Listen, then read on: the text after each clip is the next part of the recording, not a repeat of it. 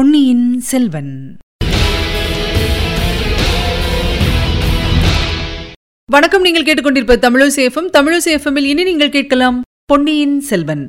வழங்குபவர் உங்கள் அன்பின் முனைவர் ரத்னமாலா புரூஸ். பொன்னியின் செல்வன்.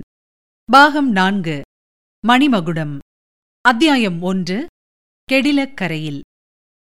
திருமுனைப்பாடி நாட்டை வளப்படுத்திய இனிய நீர் பெருக்குடைய நதிகளில் கெடிலம் நதியும் ஒன்று. அப்பர் பெருமானை ஆட்கொண்ட இறைவன் எழுந்தருளியிருந்த திருவதிகை வீரட்டானும் இந்த நதிக்கரையில் இருக்கிறது. சுந்தரமூர்த்தியை தடுத்தாட்கொண்ட பெருமான் வாழும் திருநாவலூர் இந்நதியின் அருகிலேதான் இருக்கிறது. இந்த இரண்டு க்ஷேத்திரங்களுக்கும் மத்தியில் தொண்டை நாட்டிலிருந்து நடுநாட்டுக்கும் சோழ நாட்டுக்கும் செல்லும் ராஜபாட்டை அந்த நாளில் அமைந்திருந்தது. ராஜபாட்டை கெடில நதியை கடக்கும் துறை எப்போதும் கலகலவென்று இருக்கும். நதிக்கரையில் உள்ள மரங்களில் பறவைகளின் குரல்களும் அவை இறகை அடித்துக் கொள்ளும் சத்தமும் கேட்டுக்கொண்டிருக்கும் பிரயாணிகள் அங்கே வண்டிகளிலிருந்து மாட்டை அவிழ்த்துவிட்டு கட்டுசாதம் உண்பார்கள்.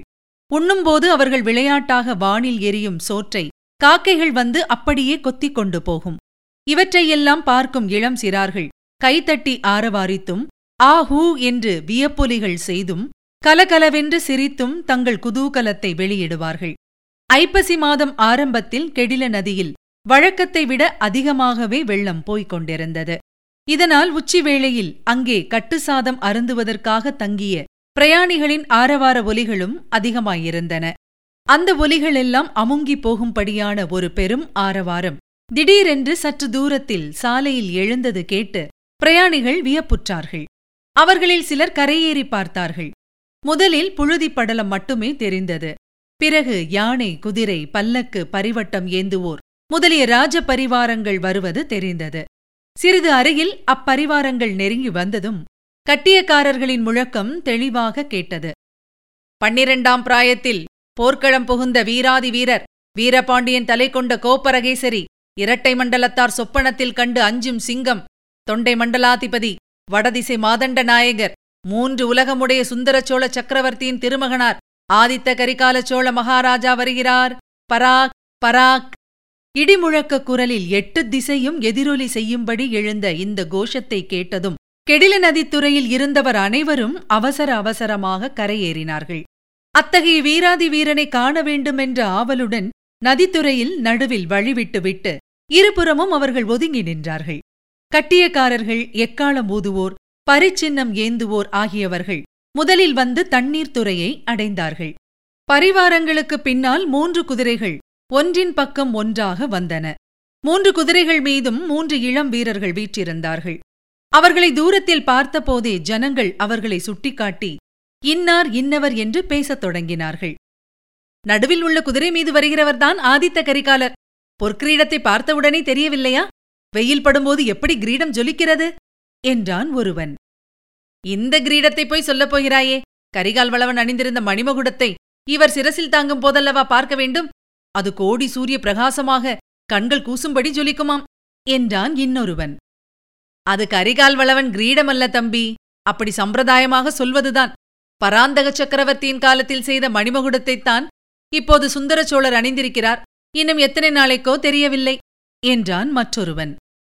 சுந்தர சோழரின் வாழ்நாளை இப்படித்தான் சில காலமாக எண்ணிக்கொண்டிருக்கிறார்கள். அவர் சிரஞ்சீவியாய் இருப்பார் என்று தோன்றுகிறது என்றான் முதலில் பேசியவன். நன்றாய் இருக்கட்டும் அவர் உயிரோடு இருக்கும் வரையில் நாடு நகரமெல்லாம் குழப்பமில்லாமல் இருக்கும். அப்படியும் சொல்வதற்கில்லை பொன்னியின் செல்வனை கடல் கொண்டு விட்டதாக செய்தி வந்திருக்கிறது. சோழ நாடெங்கும் ஒரே அல்லோல கல்லோலமாய் இருக்கிறதாம். எப்போது சண்டை மூழுமோ என்று அங்கிருந்து வந்தவர்கள் எல்லாம் சொல்லி வருகிறார்கள். யாருக்கும் யாருக்கும் சண்டை? எதற்காக சண்டை? பழுவேட்டரையர்களுக்கும் கொடும்பாளூர் வேளாளருக்கும் சண்டை மூலம் என்று சொல்கிறார்கள். அப்படியொன்றும் ஏற்படாமல் தடுப்பதற்காகத்தான் கடம்பூர் சம்புவரையர் மாளிகையில் சிற்றரசர்கள் கூடுகிறார்களாம். ஆதித்த கரிகாலரும் அங்கேதான் போகிறாராம். குதிரைகள் நெருங்கி வந்துவிட்டன. இறைந்து பேசாதீர்கள் என்று ஒருவன் எச்சரித்துவிட்டு இளவரசர் ஆதித்த கரிகாலரின் முகம் எவ்வளவு வாட்டமடைந்திருக்கிறது பார்த்தாயா? என்று கேட்டான். அவர் முகம் வாட்டமடைந்தில்லாமல் எப்படி இருக்கும்? ஆதித்த கரிகாலருக்கு தம்பியின் பேரில் பிராணன் அப்படிப்பட்ட தம்பியைப் பற்றி தகவல் தெரியவில்லை என்றால் தமையனுக்கு வருத்தமாயிராதா? தந்தையோ நடமாட்டமில்லாமல் இருக்கிறார். இதெல்லாம் உலகத்தில் இயற்கை தம்பி. இளவரசருடைய முகவாட்டத்துக்கு காரணம் இவையெல்லாம் அல்ல. இரட்டை மண்டலத்தார் மீது படையெடுத்துப் போக வேண்டும் என்று கரிகாலருக்கு ஆசை. அது கைகூடவில்லையே என்றுதான் கவலை. அது ஏன் கைகூடவில்லை? யார் இவரை படையெடுத்துப் போக வேண்டாம் என்று தடுக்கிறார்கள்? வேறு யார்? பழுவேட்டரையர்கள்தான். படையெடுப்புக்கு வேண்டிய தளவாட சாம கிரியைகள் கொடுக்க மறுக்கிறார்களாம். ஏதேதோ இல்லாத காரணங்களையெல்லாம் கற்பித்து சொல்லுகிறார்கள். உண்மை காரணம் உங்கள் ஒருவருக்கும் தெரியவில்லை. என்றான் ஒருவன். எல்லாம் தெரிந்தவனே உண்மை காரணத்தை நீதான் சொல்லேன் என்று இன்னொருவன் கேட்டான். ஆதித்த கரிகாலர் யாரோ ஒரு பாண்டிய நாட்டுப் பெண் மீது காதல் கொண்டிருந்தாராம். இளவரசர் வடபெண்ணை போருக்கு சென்றிருந்த போது பெரிய பழுவேட்டரையர் அப்பெண்ணை மணந்து கொண்டு விட்டாராம். அவள்தான் இப்போது பழுவூர் இளையராணியாக விளங்கி சோழ நாட்டில் சர்வாதிகாரம் செலுத்துகிறாள்.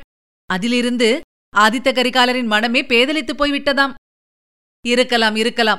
உலகத்தில் எல்லா சண்டைகளுக்கும் யாராவது ஒரு பெண்தான் காரணமாயிருப்பாள் என்று பெரியவர்கள் சொல்லியிருக்கிறார்கள் அல்லவா? எந்த பெரியவர்கள் தம்பி? அப்படி சொல்லியிருக்கிறார்கள். சுத்த பைத்தியக்காரத்தனம். இளவரசர் ஒரு பெண்ணை விரும்பினார் என்றால் அவள் போய் ஒரு அறுபது வயது கிழவனை மணந்து கொள்ளுவாளா? சொல்லுகிறவர்கள் சொன்னால் கேட்பவர்களுக்கு மதி இல்லையா? அப்படியானால் ஆதித்த கரிகாலருக்கு. இன்னும் கல்யாணமாகாமல் இருப்பானேன்? நீர்தான் சொல்லுமே. சும்மா இருங்கள். இதோ நெருங்கி வந்து விட்டார்கள். இளவரசருக்கு வலதுபுறத்தில் வருகின்றவன்தான் பார்த்திபேந்திர பல்லவன் போல் இருக்கிறது. இடதுபுறத்தில் வருகின்றவன் யார்? வானர்குலத்து வந்தியத்தேவனா? இல்லை இல்லை. கடம்பூர் சம்புவரையர் மகன் கந்தன்மாறன். ஓலை கொடுத்து அனுப்பினால் இளவரசர் ஒருவேளை வரமாட்டார் என்று சம்புவரையர் தம் மகனையே அவரை அழைத்து வர அனுப்பியிருக்கிறார். இதிலிருந்து ஏதோ விஷயம் மிக முக்கியமானது என்று தெரிகிறது. அந்த முக்கியமான விஷயம் ராஜரீக சம்பந்தமானதாகவும் இருக்கலாம் அல்லது கல்யாண சம்பந்தமானதாகவும் இருக்கலாம். ஆதித்த கரிகாலருக்கு திருமணமாகாதிருக்கும் வரையில் சிற்றரசர்கள் அவரை வலை போட்டு பிடிக்க முயன்று கொண்டுதான் இருப்பார்கள். முதன் முதலில் அவரை மணந்து கொள்ளும் பெண் சோழ சாம்ராஜ்யத்தின் சிங்காதனத்தில் அமரும் பாக்கியம் பெறுவாள் அல்லவா? மேற்கண்டவாறெல்லாம் கெடில நதிக்கரையில் வேடிக்கை பார்த்து கொண்டு நின்றிருந்த ஜனங்கள் பலவிதமாக பேசிக் கொண்டிருந்தார்கள். மூன்று குதிரைகளும் வந்து தண்ணீர் கரையோரம் நின்றன. குதிரைகளுக்குப் பின்னால் வந்த ரதம் சற்று அப்பால் அரச மரத்தடியில் நின்றது. அந்த ரதத்தில் எண்பது பிராயமான வீரக்கிழவர் திருக்கோவலூர் மலையமான் இருந்தார். தண்ணீர் கரையோரத்தில் குதிரை மேலிருந்த வண்ணம் ஆதித்த கரிகாலன் திரும்பி அவரை பார்த்தார். இதுவரை நீங்கள் கேட்டது பொன்னியின் செல்வன். வழங்கியவர் உங்கள் அன்பின் முனைவர் ரத்னமாலா புரூஸ். மீண்டும் அடுத்த அத்தியாயத்தில் சந்திக்கலாம். இணைந்திருங்கள் மகிழ்ந்திருங்கள்.